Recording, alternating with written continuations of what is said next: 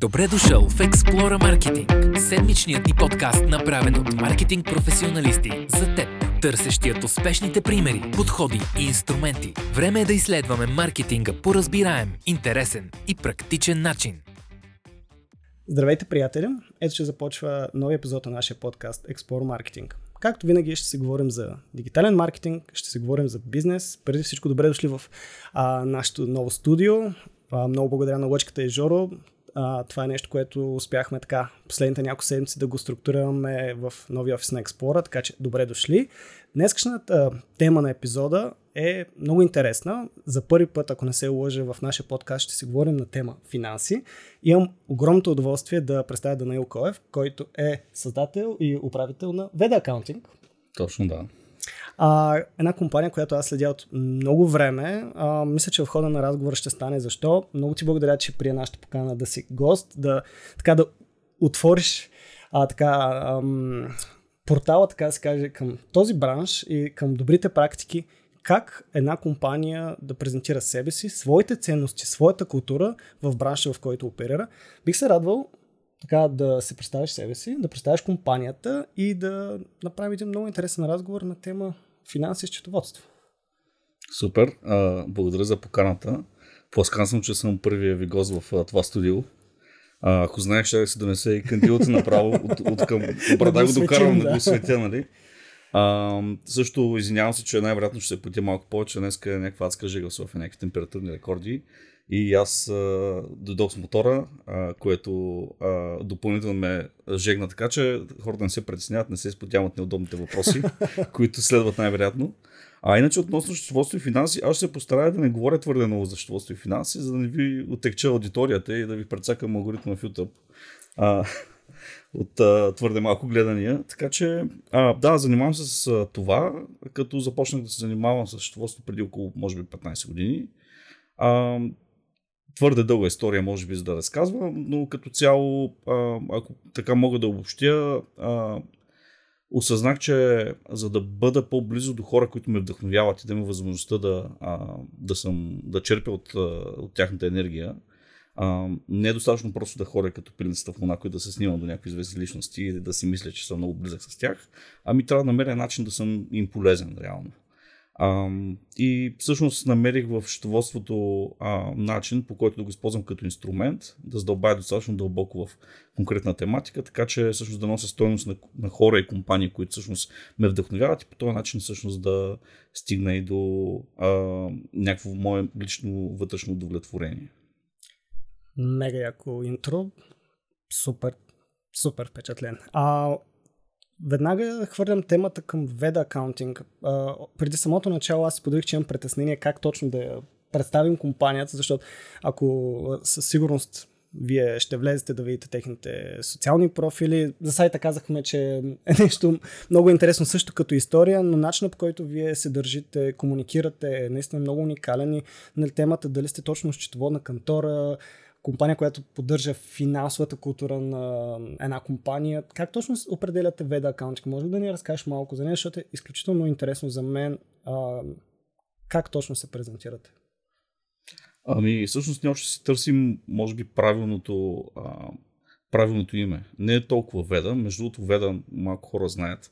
То е супер прозично като история. Просто жена ми се казва Велесова, се казвам Данаил. Okay. И едно време, okay. като се регистрираха компания, това беше много типично. Нали? Както затворници се слагаха някакви татуировки mm. там с нечие име и година. Обзето имаше много такива компании, които се регистрираха с името или с инициалите на някого плюс някаква година. Поне тази глупост не, не направихме да сложим година в името на компанията, но Веда едва всъщност са двете имена на, двете първи букви на моето и на жена ми име. Тоест, естествено, тогава, като я създахме, не сме имали никакви амбиции да ставаме нещо голямо, а, нито пък имаме претенции, че сега сме. А, но така се остана като бранд, се, че чисто благозвучно звучи добре. Иначе хората понякога търсят някакви скрити смисъли, смисли. А, не съм много запознат, доколкото знам има някакви а, митологически образи в а, българския фолклор, които се казват веди, които обаче всъщност са а, нещо обратно на самодиви, някакви вещици, които правят лошо на хората. Отделно знам, че в, в индийс, индийската култура също има някакви неща, които са свързани с веда или веди. Нямаме нищо общо. А, да, търсим си още, още а, начина по който да а, да се представим от гледна точка на това, че през годините доста се промени а, като цяло от една страна услугите, които предлагаме и въобще а, начина по който гледаме на бизнеса и как ние може да сме полезни. И всъщност акаунтинга или счетоводството продължава да е една основна част от него. А, но това, което много повече ни зарежда е всичко около него, което успяваме да доставяме. Всъщност последните години а, стартирахме и а, още няколко дейности, които от една страна са доста допирни като, а, като добавена стоеност към счетоводството, като например право. Стартирахме си собствена кантора в Англия, а, с идеята всъщност да сме още по-близо до конкретен. А, всъщност това, което може би до голям степен ни помогна за нас като развитие, винаги на колеги, които се занимават с счетоводство или с право, се опитвам да ги заразя по тази идея, да имат много ясен фокус на кого помагат. А, или ако трябва да върне на стъпка назад, първо, че те помагат, т.е. Не, не работя за да изкарват пари, ми работя за да помагат на някой друг, да задоволят нечия нужда. А, и ако а, се фокусират върху, нали, това са някакви базови маркетинг принципи, а, но някакси в България специално, особено при този тип сервис бизнес, свързан с право и счетоводство и перо, а, като че ли няма достатъчно голямо осъзнаване на собствениците на тия компании, да се фокусират върху една конкретна индустрия, да задълбаят достатъчно дълбоко в нея, да влязат в големия детайл, за да могат да носят наистина някаква добавена стоеност различна от тази, която е базовата, а, просто да си някакво междинно звено между държава и бизнес или пък а, между инвеститори а, и, и фаундъри и така. Анализирайки комуникацията, която а, излиза от вас като, като организация, а след малко ще стане дума и за различните профили, от които вие изкарвате такъв тип комуникация, а, може да кажем, че вие сте се фокусирали главно в IT индустрия и стартъпи. Да, точно така. Реално тех стартъпи а, и IT агенции в широкия смисъл, реално включително маркетинг агенции, всякакъв тип бизнес, който е свързан с технологии като цяло. Когато вие мислите за комуникация, нека да стартираме, това ми е много интересна тема. А, какви цели обикновено си поставяте? Тоест, нали, предполагам, че търсенето на нови клиенти по-скоро си го ставяте като търговска практика, а, защото предполагам, че процесът по който се случва един такъв една така договорка не е толкова бързо оборотен, т.е. предполагам, че тук има доста сериозен фокус върху търговски екип, а, но когато вие излизате с някаква комуникация в а, социалните мрежи, в личностните си профили, които мисля, че са доста така добре развити, доста последователи, имате какви цели се поставяте, какво очаквате като резултати да получите? Ами, тук може би слиза да те изненадам, всъщност не си поставям никакви цели. А, всичко го правя, аз даже се така се шегуваме между нас и че нашия маркетинг малко е туалетен маркетинг, просто защото голяма част от съдържанието го, го генерирам основно аз и го генерирам докато съм в туалетната. А, просто съм себе си. Да. да. Ами да, всъщност печелиш малко време по този начин. А, да, да, просто съм себе си. А, и никой пост, който съм дал или някакъв, някакъв тип съдържание, първо, нямам претенции, че правя нещо, кой знае какво, а, като добавена стойност тази гледна точка. Просто преди години, може би 3-4, а, ми хрумна дали мога да съм малко по-активен в социалните мрежи. Без да имам идея, че или да имаме нужда от а, нови компании, с които да работим или нещо подобно. Просто се аз съм от хората, които смятат, че винаги трябва да си намираш някакъв начин да си излезеш от зоната на комфорт. А, има много такива лични истории, които, макар че не е било нужно, съм правил някаква такава глупост да се предизвикам само себе си, да видя дали го мога. А, и това беше едно от тях. Тоест, веднъж реших дали мога да съм по-социален в социалните мрежи, т.е. да не съм, а, да, не, да не просто столквам и да го ползвам като някакъв нюсфит, ами всъщност и да допринасям с някакво съдържание. А, и в началото имах някакви опити да го правя всеки ден, после видях, че голяма част от съдържанието, което трябва да а, генерирам, идва твърде изкуствено от мене, т.е. много на сила, което ме натварваше. А, и всъщност почна става естествено. Намалих постовете, не бяха всеки ден, обзето сега а, публикувам някакво съдържание, може би веднъж на седмица или веднъж на две седмици, което може би не е много препоръчено, чисто професионална гледна точка. А, но истината е, че ние като компания нямаме към този момент такава остра нужда от, а, от агресивен маркетинг, защото много внимаваме как растем. А, и това, което продаваме на практика като, като услуги, не е нещо еднократно. Тоест, за нас не е важно да генерираме огромен оборот и това да ни помага да трупаме капитал. а по-скоро са абонаментни услуги, с които се обвързваме дългосрочно с компаниите. Те самите идват с тази идея, че а, не ползват услугата ни за месец-два. А, и от тази гледна точка винаги ми е много а, имам някакъв вътрешен страх да не би да прекаля с маркетинга, така че в един момент да, да имаме огромен интерес в компания, да не можем въобще да ги а, обслужим или пък а, да се поизлъжем, да се поизкушим да заработим с голяма част от тях и да почнем да се излагаме, да, а, да ги разочароваме. Та от тази гледна точка никога не съм залагал на някакви агресивни подходи, просто, просто съм себе си. От гледна точка на подбор на персонал, намиране на така, таланти, защото моята глава е едно от нещата, които предполагам, че би имал по-голям фокус къде е осъзнат, къде не е осъзнат, е точно изграждането на имидж в този сектор, който да помогне вие да филтрирате по-качествените кадри, които да работят при вас. Това нещо усещате ли го и търсите ли го като по някакъв начин търсен ефект? Защото в моята глава това предполагам, че работи доста. Работи, да. Всъщност, може би единствените така по-целенасочени усилия, които правим в социалните мрежи, са именно за да търсим повече талант, защото това е нещо, предполагам и, и вие и всички ще съгласят, нали, че а, е може би най-предизвикателното към днешна дата в България да намериш правилните хора достатъчно бързо, да, да мачнеш, да фитнеш с тях а, да, може би този тип а, кампании са ни нали, целенасочени, т.е. имаме някаква остра нужда и съответно решаваме да използваме дигиталните си канали по някакъв начин. Ние всъщност а, преди време аз публикувах разни обяви в Facebook групи, които основно щовителите все още малко по-отстал хора и ползват основно Facebook. А, има доста групи, които са с под няколко 10 000 души щовители от бранша опитвах от време на време да пускам обяви за работа там, които не бяха скучно или копипейст от Джобса нещо. А, с чупен линк, което е много типично. а, а, пусках така по-интересни обяви и съответно много бързо ме баннаха от тия групи.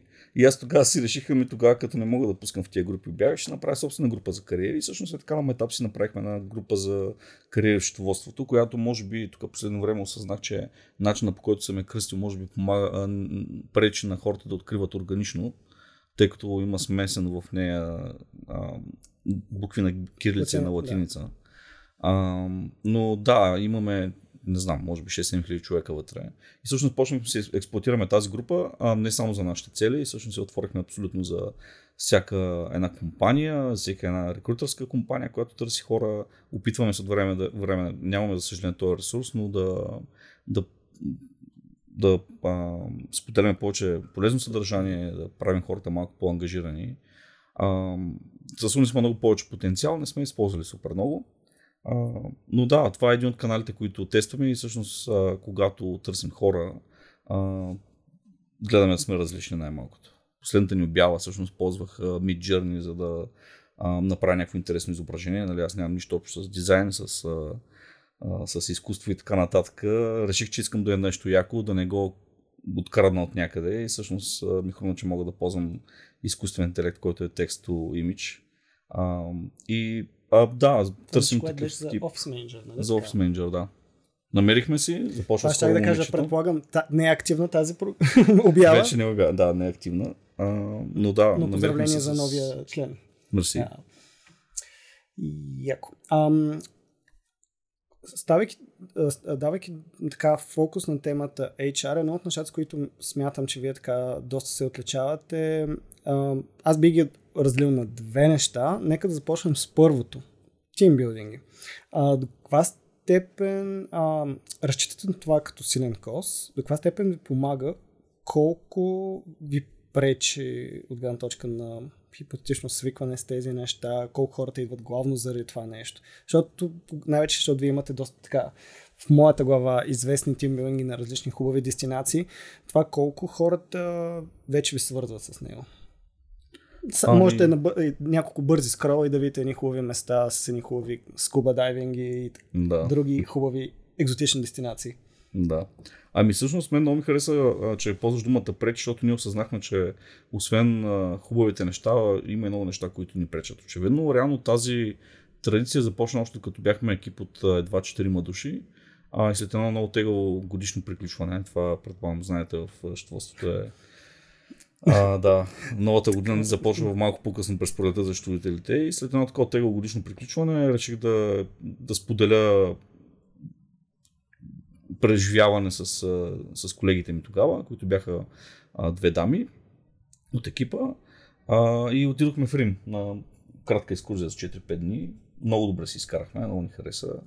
Щупихме се от ходене.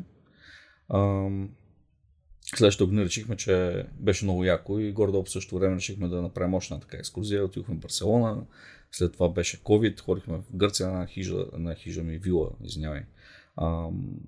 Там изкарахме 10 на дни и на следващата година а, реших, също аз вече бях ходил веднъж на Малдиви, а, а паралелно с това си имам такъв страничен малък бизнес, който е туроператорски. А, и с други мои партньори и колеги успях да стигна до, до доста, добри, доста добра оферта mm-hmm. като цяло за почивка там. А, като го споделям това с хората, а, не мога да повярват, на практика едно такова пътване излиза на човек около 1500 лева с всичко, спане, транспорт и храна цял ден. И аз помислих, че обзето 1500 лева в повечето случаи са някаква част от заплата на хората и дали ще, дали ще им дам някакви годишни бонуси а, или пък просто ще ги заведа на Малдивите. Може би аз лично бих избрал второто. А, и отделно бях ходил там вече и съответно ми беше, исках да споделя тия приятни емоции, които аз живях първи път, като ходих с тях. Та, това беше причината да го направим. Не, не сме имали никаква идея да, а, да го ползваме като маркетинг инструмент или нещо от сорта. Даже напротив, общо като споделях с приятели, с колеги, с жена ми включително, всички бяха леко преценени нали, как ще го приемат пък компаниите, за които работим.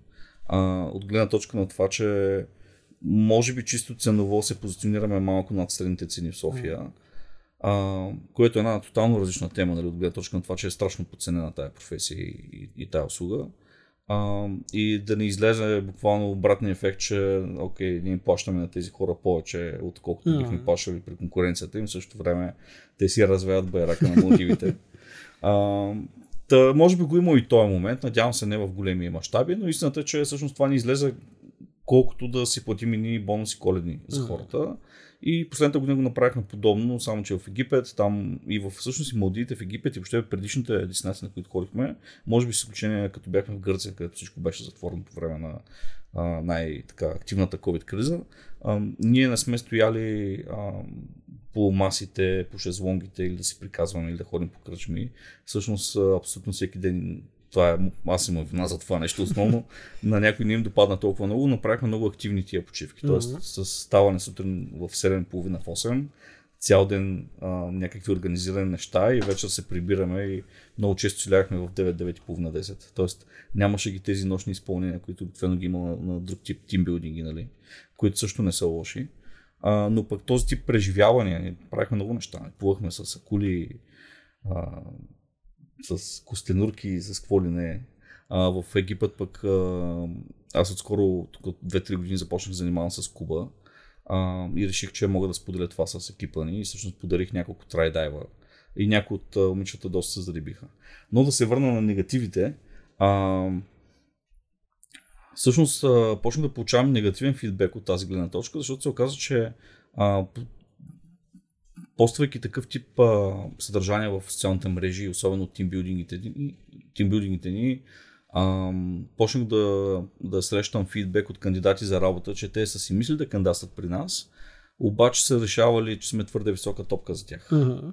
А, и от, дори ако щеш от някакви такива, в моите очи, доста абсурдни неща, но ами вие ходите там, млади момичета, снимате по бански, нали, а, аз не изглеждам така, не мога да застана при, при вас okay. по този начин, нали, някакви такива неща, които много ме изнадаха мен. А, неотделно, а, наистина доста от кандидатите просто се подценяват и смятат, че а, сме компания, където а, то е така, реално изискваме много от, от хората, но им помагаме да постигнат тия резултати. А, не очакваме, че те идват с а, знанията.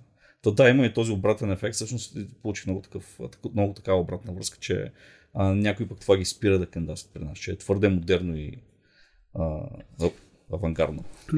То, заради това и много се радвам по начина, по който споделяш тази история, защото ние винаги с това стараем да дискутираме, че когато говорим за дигитален маркетинг, първо това не е само платената реклама, нали, било то Facebook, Google или която те е платформа. А, когато говорим за дигитален маркетинг, това е просто комуникацията, която хората могат по лесен начин да видят, да се запознаят и да имат някакво така действие, което действие, ако вие като компания имате процес да анализирате като сигнал, ти вече можеш да знаеш като следващи стъпки какво а, би направил, за да го продължиш в посоката, в която ти желаеш. И тук, а, нали, може би идва втората тема, която мен много ми хареса, начина по който те може, дори могат да кажа, са три теми. Нали, просто втора и трета ги виждам като много сходни. Ти на няколко пъти използваш думата нали, да помагате на средата. Нали, много от съдържанието, което вие споделяте в социалните мрежи, по-скоро е свързано с четене на закона, което има отношение към счетоводните услуги, към финансите. И това е нещо, което мисля, че заляга доста във вашата тактика. Вие просто да носите така добавена стойност към а, много често спомням думата общността. Mm. И другото, което може би ми се иска заедно към тази тема да анализираме е до каква степен използвате профила на компаниите, които обслужвате и да се окажем директно, мисля, че има една специфична, която вие доста активно комуникирате, за да ви помогне вие да изградите своя имидж като компания. А... Говорим, говорим за еднорог. Да, да, да. Предполагам, Не, между другото, аз съм много внимателен от тази гледна точка и всъщност може би си виждал а, постове, в които може би го загатвам. А, или... Мен точно това ми харесва, че нали се личи, че имаш а, свободен изказ, не само ти и Facebook страници и LinkedIn страници, които управлявате. И то се усеща свободния изказ, но същевременно се вижда прецизността и начина по който вие искате да имате своя облик във всяка комуникация. Mm. И заради това тези две неща много ги виждам като много ключови за вас. Вие да помагате с четенето на закони, промени в законите, защото все пак вашата работа е много законообразна. Нали? Вие имате много рамки, на които трябва да стъпвате. А, и другата тема е веднага компаниите, за които ги прилагате тези mm. неща. Ами да, може би ще се върна една стъпка назад. Всъщност това много често го споделям с колегите, тъй като ам, има моменти, в които се налага да, да се връщаме към това с тях, което е съвсем нормално.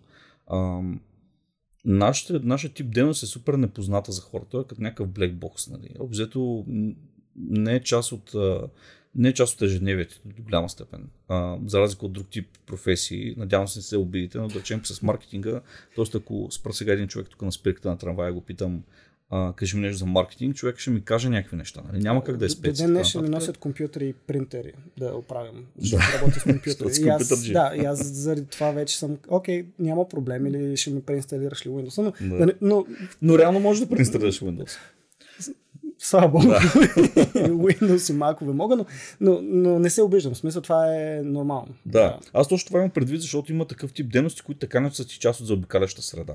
Маркетинга навсякъде е около нас и хората имат а, определен вкус и виждания, нали, кое им mm. харесва и кое не. От тази гледна точка, макар и непрофесионално, могат да изкажат някакво мнение имат някаква базова, някакви базови познания, най-малко като потребители на маркетинга.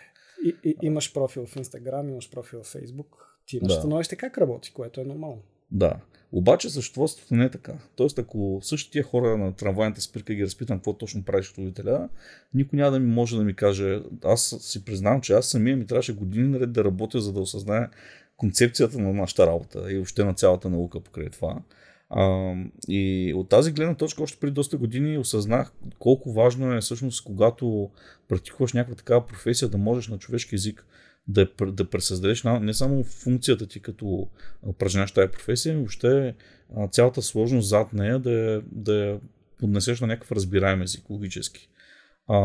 Аз често давам пример с това как хората се избират, да речем, лекари. Аз нямам никаква идея от а, как работи, какви са познанията про на един кожен лекар или на един ортопед, на един хирург. Обаче, когато а, стигна до там да има нужда от такъв човек, в крайна сметка това ме е здравето, предполагам, че всички хора така по този начин мислят, търсят препоръка за, за доктор. И всъщност търсят тази препоръка не след други доктори, ами търсят препоръката срещу други хора, които също не разбират медицина, които по-скоро са потребители на услугата, т.е. са ползвали услугите на конкретен лекар. А, и, и реално това по никакъв начин не ти гарантира, че всъщност лекар е добър специалист. Обикновено хората препоръчат лекар, защото той се отнесъл добре с тях. А, изясниваме, да речем, проблема, обърнаме достатъчно внимание чисто психологически, за да, за да им обясни нещата по разбираем за тях начин, а и те по този начин се чувстват обгрижени. Но лекаря може да е некадърен, въпреки всичко. Аз даже сещам за обратния случай. А, има един сериал, който никой не съм гледал цял епизод, но съм го хващал. От, а, на моменти съм разбрал горе каква е концепцията. Доктор Хаос. Там става обратното за някакъв човек, който е супер добър специалист и аналитик, само че се държи ужасно с хората. И те явно отиват при него вече, дори не искат да комуникират с него. Очевидно там и хората около него и пациентите му. И отиват него, при него вече в някаква крайна нужда. Когато се отчаяни, да. Да. Та, до, до голяма степен и счетоводството, и правото, и друг тип дейности, които къде е случайно, къде е умишлено хората не искат да задълбават в тях, защото са им твърде скучни. А, има нужда от такъв тип а, подход. И всъщност а, аз през годините си имам доста така от, а, от хора от бранша, а, с които, които по един или друг начин явно са изпитвали а, не искам да кажа точно завист, но общо са виждали как успяваме а, и са се опитвали да, да влизат в конфронтации с мене на чисто професионални тематики, а, най-вече в социалните мрежи. А, и аз това винаги съм казал, вижте хора, това, аз не съм най-добрият специалист по данъци, т.е. това, че съм успял да развия някакъв успешен бранд и бизнес, той е комплекс от поне три неща, които съм съчетал в едно и това ме помогнало да изградя някаква компания. А, това в никакъв случай не, не означава, че съм най-добрия а, данъчен специалист и най-добрият счетоводител.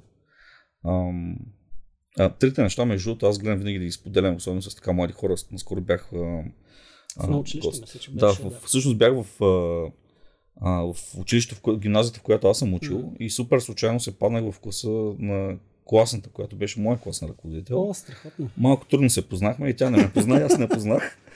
А, но, но беше много интересно и аз там бях така решил да се подготвя а, от гледна точка на това да първо да грабна вниманието на децата, защото малко преди това пък имах друг експириенс в а, едно друго училище в Плевен, което по мой, а, така, моя оценка беше епик фейл за мен и осъзнах, че трябва да намеря в тия 40 минути много бърз и пряк доста, достъп до вниманието на децата а, деца. Те някакви тинейджери, още не са деца. Като съм бил 10-11 клас, ще да се обидя, ако ми кажа дете, а, тези млади хора.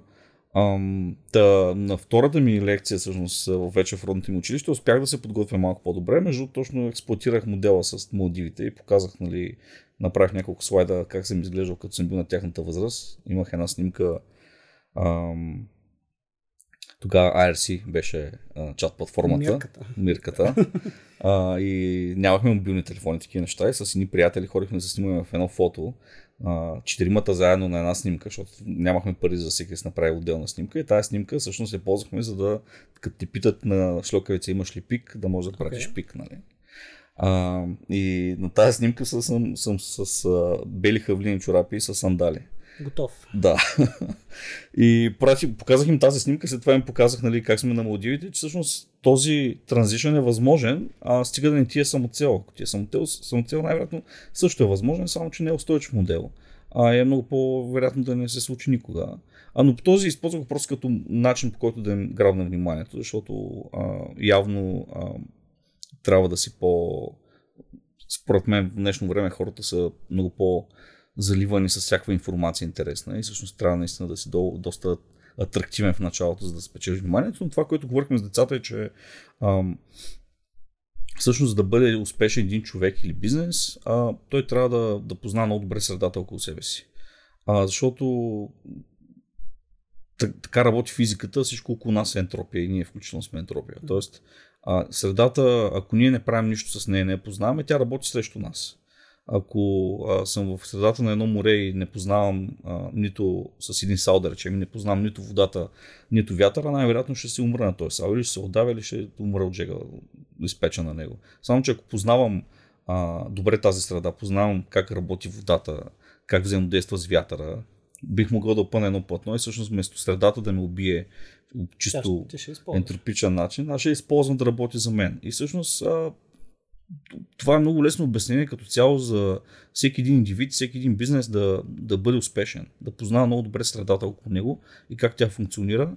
А за мен тя има три основни компонента. Първият компонент е психологията. Тоест тази среда обикновено изпълнена с много хора и всеки един нас е, от е а, за обикновеното хора. А, и ако ти познаваш как функционира мисленето на тия хора, какво очакват, как реагират, какви са им емоциите, какво изразяват тия емоции и така нататък, ти всъщност би могъл да, да, да си много по-адекватен за тях, а, много по-ценен от тях и съответно пък познавайки нуждите им да по-добре и знаците за нужди, които потенциално имат, да си по-полезен за тях, което е най-важното. А, и хубавото при психологията е, че тя не еволюира толкова бързо. Тоест, принципи, които са въжали преди стотина години, най-вероятно въжат и сега. Има някакво изменение, което ам, се влияе от бързо, бързото развитие на технологията, но въпреки това е нещо, което е доста константно. Второто, втори аспект, който всеки един трябва да има а, идея от него е економиката. Още как работи економиката около нас. Основни принципи на търсене, предлагане, задоволяване нужди и така нататък. Неща, които също не се сменят толкова бързо.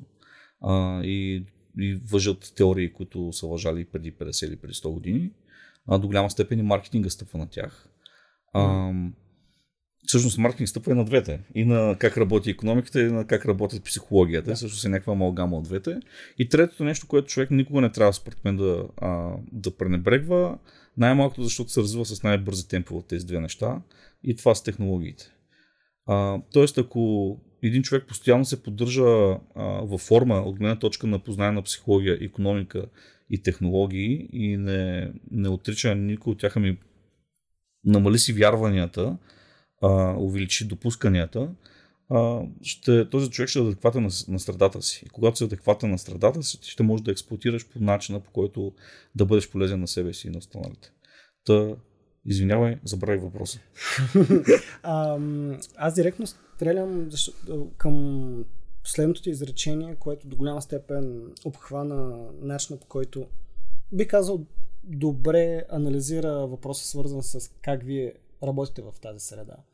И едно от нещата, които много ми допада, намирам го за много а, и тук надявам се ще го приемаш като комплимент, не изкопирахте, но сте доразвили IT културата с меме страниците, с така усмиването в хубавия смисъл на думата на дадени ситуации в счетоводния свят. Вие имате една много яка меме страница на тема счетоводство. Как стартира, как я използвате и какво ви струва за да я поддържате, защото говорейки за частта, която е с а, четене на закони, с анализиране на ситуации от правна гледна точка в контекста на финансите, вие прилагате много интересен прочит на конкретни ситуации, усмивайки с някакви мемета в хубавия смисъл на думата. Ами всъщност какво ни струва? Нищо ни струва. Най-вероятно Цукърбърг му струва някакви пари там за процесор на мощ и съхранение на безсмислени файлчета. Предполагам, че човешки ресурс при вас се от... най-вече за генерирането на идеи. Просто едно от нещата, които много ме вълнува е как една компания поддържа свежест да генерира такива идеи и да не се отказва. Да, да, да съм по-конкретен. Ами, всъщност това може би е въпрос, който аз трябва да се задавам от време на време, защото а, имам нужда понякога от тази свежест. Реално а, работа при нас е доста динамична и а, има моменти, в които съм толкова натоварен. И... Най-вече конкретни периоди на годината съм чувал, че при вас е да. е забавно.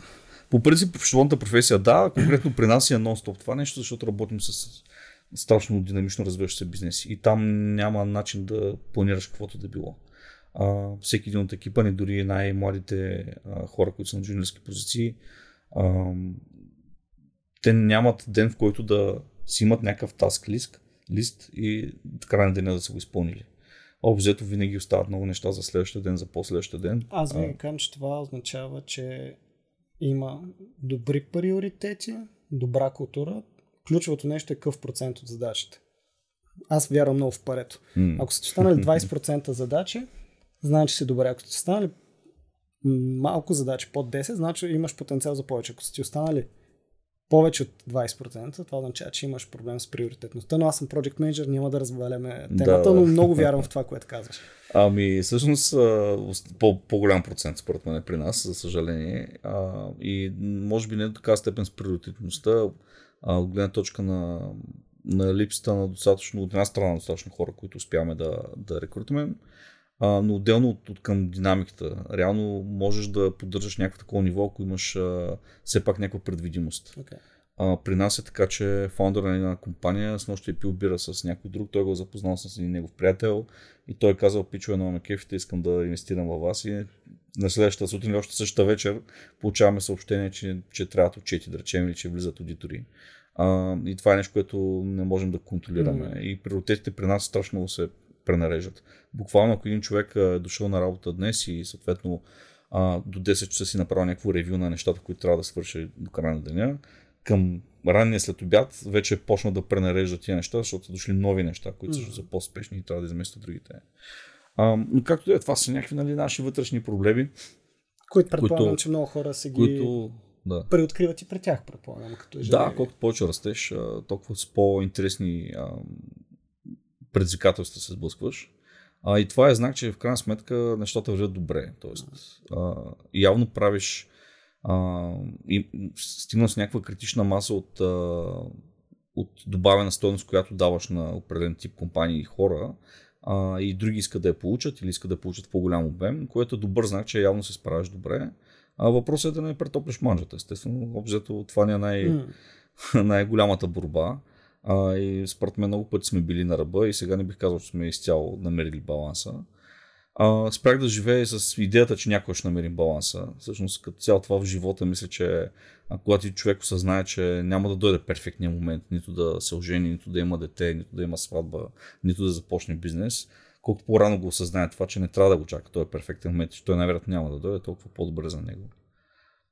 Там, мемета. А, мемета. Ами това тръгна с... А, мисля, че една нощ бях... Спомням, че бях в едно Airbnb в Пловдив. А, и нещо... Ние имаме една група в Messenger, която се е затворена за нашия екип. А, и я ползваме за всякакви базици вътре. Mm. Разтоварваме. Някой намери някакъв интересен линк, шерне го. А, и там нещо се бях развлекал една вечер. Нямах много, много а, какво да правя там затворен в това Airbnb. А, и почна да генерирам някакви мемета от някакъв безплатен генератор в интернет, които бяха вътре с някакъв инсайт хумор, нали? Обзето, познайки спецификите на, на хората от екипа, почнах да правим мета за самите тях, нали? И те много се забавляваха и малко след това ми хрумна, че може да се направим някаква страничка, която също да споделяме такива мемета. А, и я направих на метап като цяло. То ми се върши класически Счетоводител, Класическият счетоводител. Класическият счетоводител, Байведа акаунтинг, мисля, че има го долу в описание. Или типичният, и аз Или типичният. Да. Нещо от двете беше, но признавам, че щом на мен в Ида са ми излизали вайрал мемета от тази страница, бях такъв, окей, това също беше една от причините много да искам да гостуват, защото това за мен е доста як подход да рекламираш нещо, което хората в повечето случаи не искат да виждат в фида си информация за счетоводна кантора. Mm. Нали? Да. Като нормално смисъл. Не е най-мейнстрим нещото, но тези мемета бяха мега яки. Те продължават да са. Ами, аз съм, между другото съм изненадан а, от, а, от, от това, което ми казваш, защото голяма част от тях са с някакъв твърде дълбок а, замисъл счетоводен, който, а, който нали, хората, които ни занимават с счетоводство, може би няма да схванат.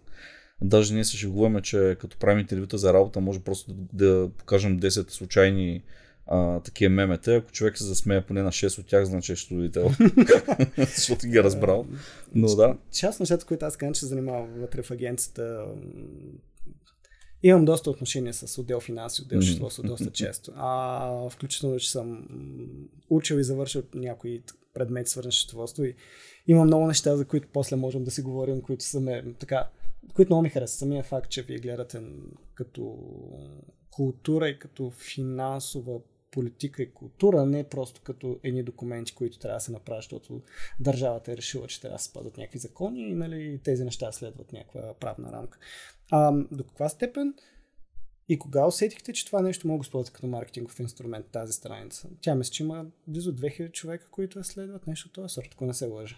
Нямам никаква идея колко са. Признавам, че днес страната нали, нормално се подготвих за епизода. Точно това беше на но мисля, че бяха почти 2000. Да.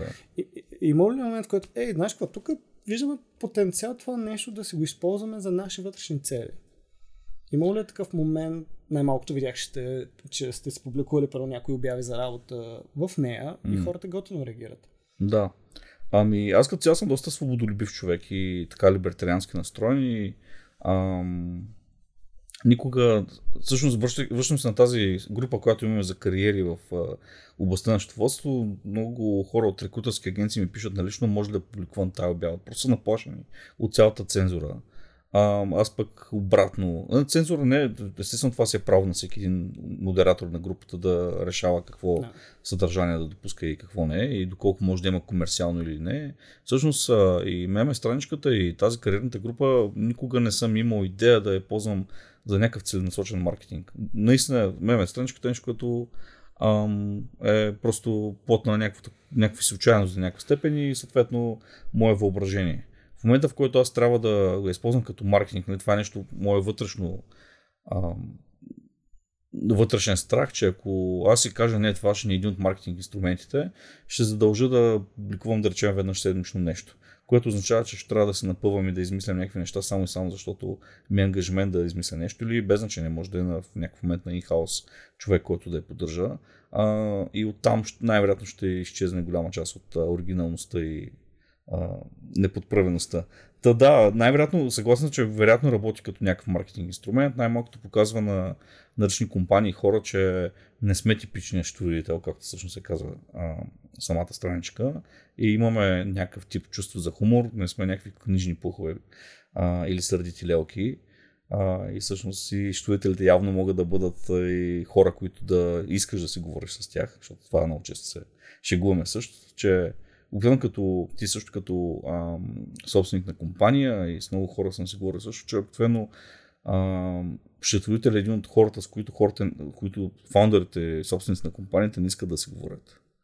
А, трудно намират общ език с тях. Обикновено отсреща ам, усещат само някакви упреци, неприязан и така нататък. А, и ние се опитваме да направим обратно, също много години вървим в тази посока и винаги ми е било цел да направя така, че всъщност счетоводителя да ти е един от а, хората, с които искаш да говориш и да, да, да се съветваш. Защото истината, че има как да носим добавена стоеност. Не сме само някакви агенти на държавата.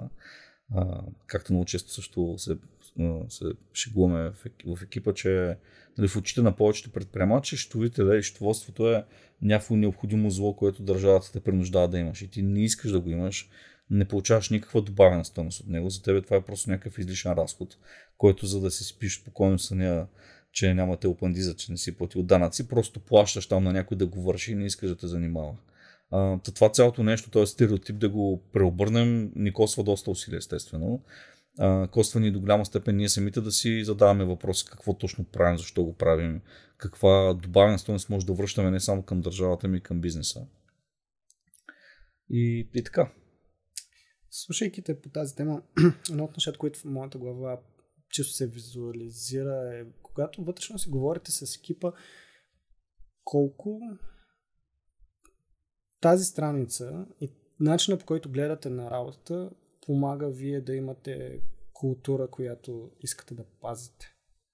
И най-малкото има ли хора, които е, виж какъв як гиф измислих, и това, нали ли, меме, което може да използваме. В смисъл, случва ли ви се често такива ситуации и колко се стараеш да фокусираш вниманието си върху пазенето на тази култура? Ами да, стараем се. Всъщност, а, ние, освен, освен тези социални мрежи, до които се докосвал, а, от от около две години развиваме собствен Discord сервер, който имаме планове да го отворим, да не е така затворен само за компании, за които работим, а, но осъзнавам, че трябва да има по-добра модерация преди да, преди да вкараме да го направим публичен. А, защото съм бил в такива сървъри и виждам какво става. А, в момента е затворен, има около 400 човека вътре, като всъщност а, интересното е, че нали, повече сървъри в България, в които съм влизал, не са по-скоро тинейджърски и геймърски настроени, ами са за, на, сериозни, на сериозна тематика. А, не, хората не са много активни в тях. А, не съм ровил да търся нали, точно да размишлявам какви може да са причините. При нас обаче хората са много активни, просто защото а, ние така форснахме голяма част от компаниите да, да стане това наш основен канал за комуникация. И всъщност а, а, реално в нашия сървър имаме супер голяма активност. Те са правят канали за всяка една компания. А, да връщам се на въпроса ти, всъщност много често си а, се пушваме един друг като, като хора, въпреки цялото напрежение и а, стрес, който имаме в работата си, а, като водим комуникация с а, компаниите, които са от фаундър до, нали, при по-големите компании вече фаундър е справил се занимава с тези административните неща. Mm. Има си хора, които са ангажирани, но в комуникацията с тях а, да, да се държим по-човешки на, на първо място, т.е. да не сме супер делови, дай му онази фактура, върни ми това, тия пари какви са, ами да, да, да направим така, че чат комуникацията с нас да е много по-приятна. И всъщност в тази чат комуникация хубавото в Discord е, че имаш много опции за и въобще в тия по-несериозните канали за комуникация, имаш много опции да ползваш различни GIF генератори, мемета и всякакви такива неща. Всъщност, голяма част от каналите ни вътре са пълни с гифчета, с мемета. естествено, от тънък е момент, нали, тъй като все пак работа не е сериозна, да не излезе, нали, че щурителите е някакъв тотален, а, някаква тотална шматка, който нали, се почва да се чуеш, този човек ми движи финансите. Нали. Какво става? Обзето се опитваме така да направим, че а, на компаниите да им е приятно да комуникират с нас, а, да искат да се комуникират с нас, ние да има смисъл да го правят, естествено, да им връщаме достатъчно добавена стоеност и също време да, да, да им е приятно. Яко.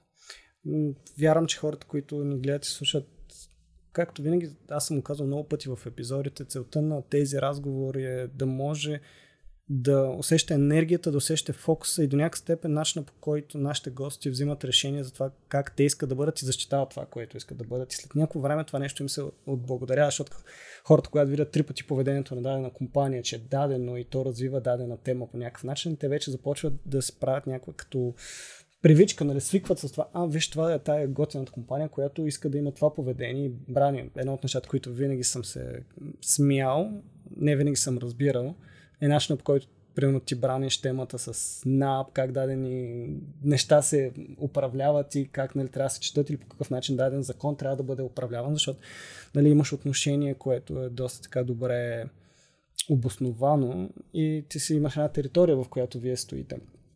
И така стигам вече към част от последните въпроси. Едно от нещата, признавам, това не беше в предварителната ни адженда, но мисля, че е много така контекстуално по начина, по който водим разговора. Вие сте част от доста различни или по-точно подкрепяте доста организации, както са Беско. Мисля, че сега скоро станахте част от а, Българската асоциация за Забравих точно към кой фонд. Мисля, че беше. Ами, да. Ние, да, подкрепяме, може би, десетина НПО-та. Да. А, до каква степен подкрепата, която ви имате като поведение, усещаш, че е двустранна? Защото вие помагате доста, но в някакъв момент това нещо предполагам, че има и отклик в, към вас като компания. Къде е баланса и колко а, енергия и време можете да си позволите да влагате в тези неща? Ами да, това между другото е много, много ценно, защото аз го виждам и при нас, виждам го и при а, други компании, така, които имат а, идентични ценности като нас. А, в един момент, а, между другото силно изразено е в а, сервис компании, говоря за а, software компании, които са изцяло сервис базирани и започват да работят по вътрешни проекти а, и да създават собствен продукт. А, чисто от към бизнес гледна точка е много важно да можеш да се прецениш финансово, а, доколко можеш да съпортнеш първо колко на брой, с какъв обем а, да съпортнеш, а, да подкрепиш а, организации, които, с които споделяш идентични ценности, а, не.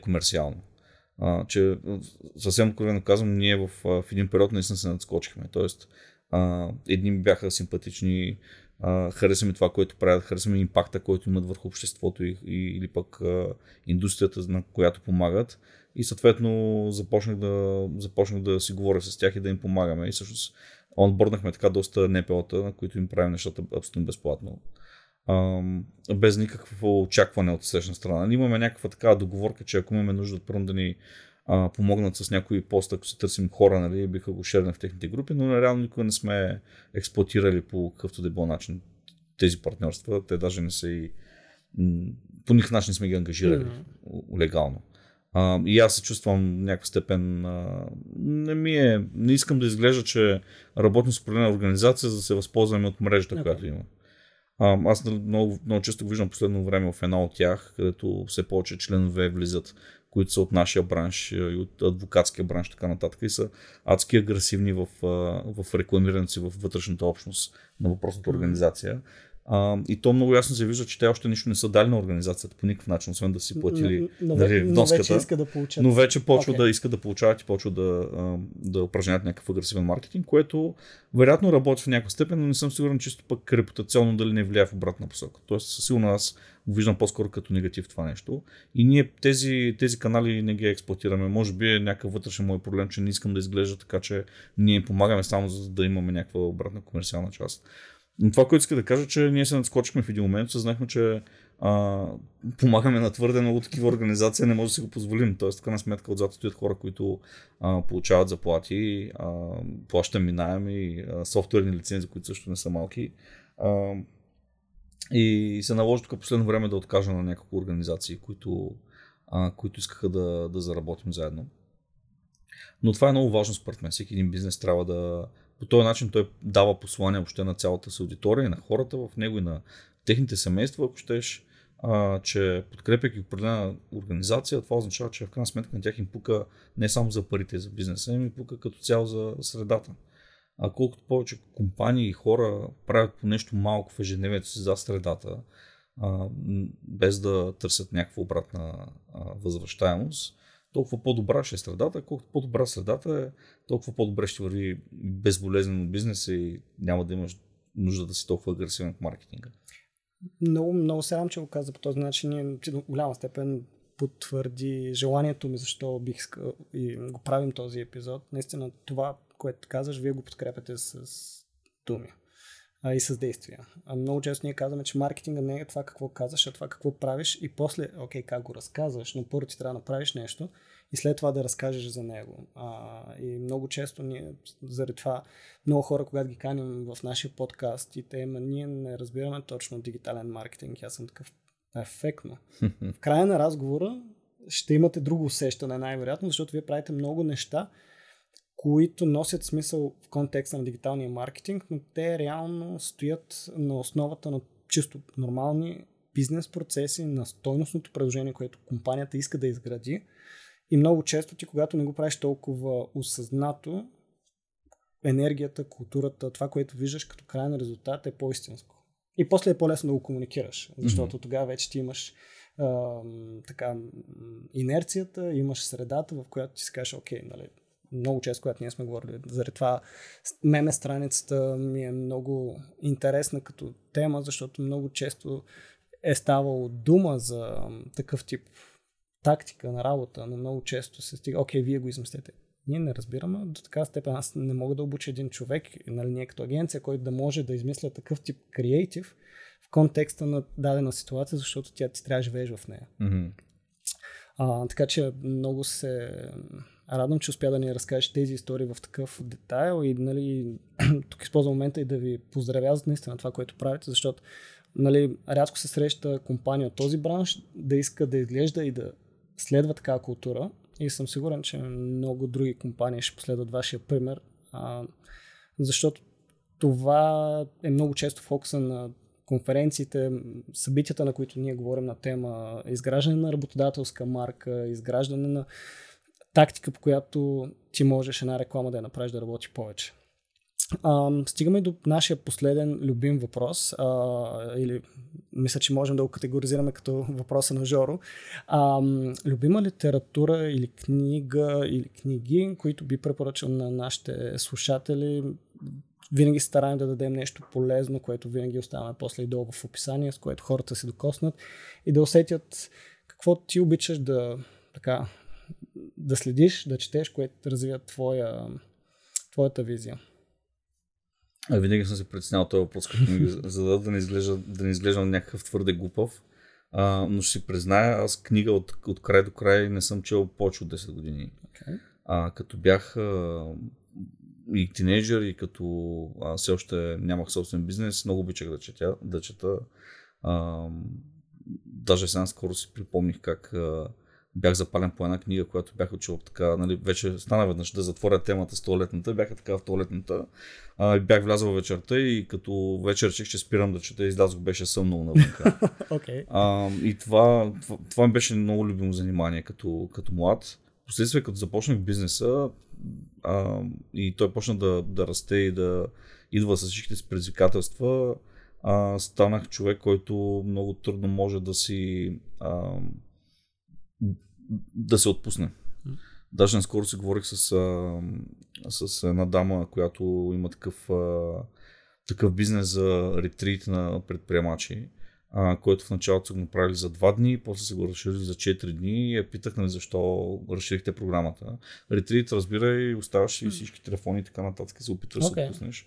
И тя ми каза, че а, всъщност са осъзнали, че за хората, които са така с голяма динамика в ежедневието и то дълго време, без да правят каквито да е било почивки сериозни, а, ми трябват по няколко дни, по някои даже и помощни средства, за да могат да просто да разтоварят а, даже бях на едно събитие наскоро и там лекторите каза, нали, затворете си сега за очите на цялата публика, вдишате дълбоко, издишате и аз се усещам как съм някакво кълбо от нерви, просто затворим се си очите, обаче ръцете ми, краката ми правят mm-hmm. така. Та, ам, това до голяма степен почва да ми влияе, от години е така, да ми влияе върху това, че аз като седна да чета някаква книга, много ам, много бавно, много бавно получавам информацията, okay. която съм свикнал до момента да я получавам чрез медиите okay. много по-бързо.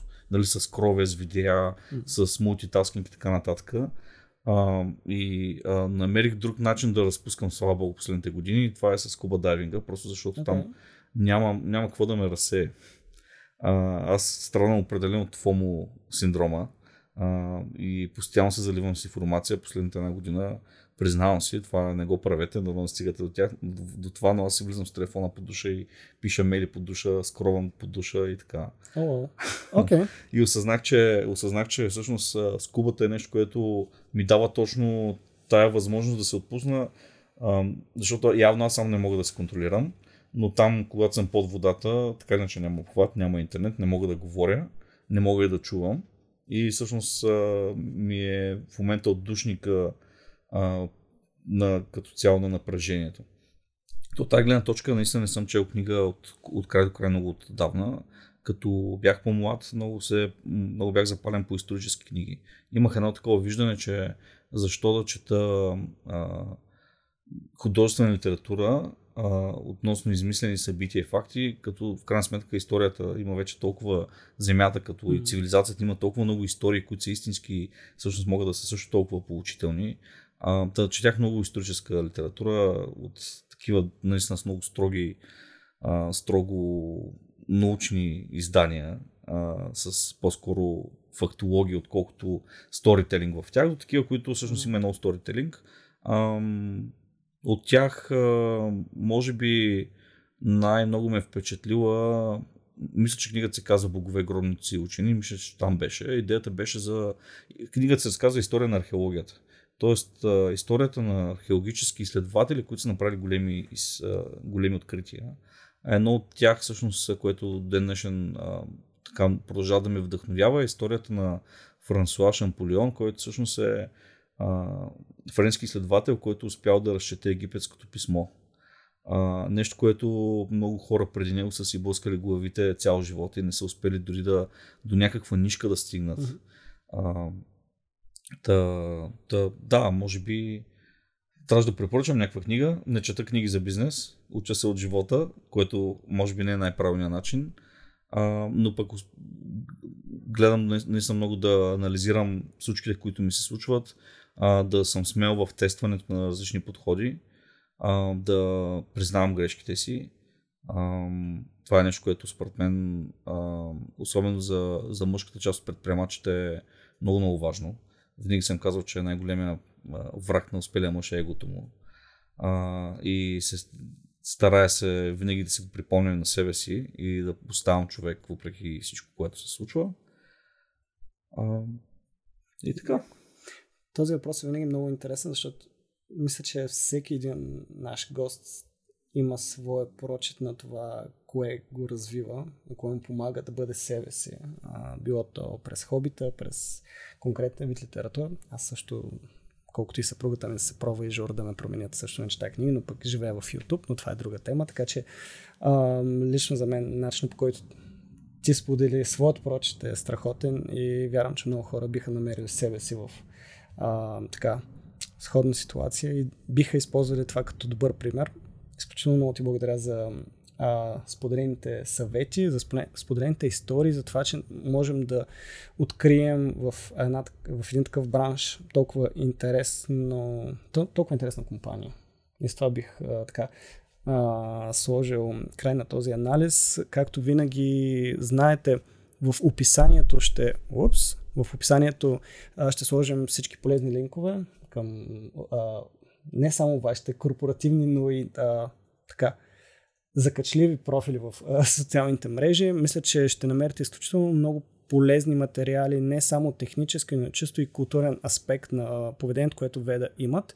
А, вярвам, че а, този епизод е полезен не само за хора, които се развиват в а, сектора на финансови счетоводни услуги, но и генерално в а, това вие да изградите една хубава култура вътре в компанията си. Вярвам, че ще откриете много полезни примери. Както винаги, ако имате коментари или въпроси, винаги може да ни пишете а, отдолу. Споделете епизода с хора, на които смятате, че ще е полезен и както винаги ще се видим в следващия епизод в новото студио. Много ти благодаря. Мерси аз.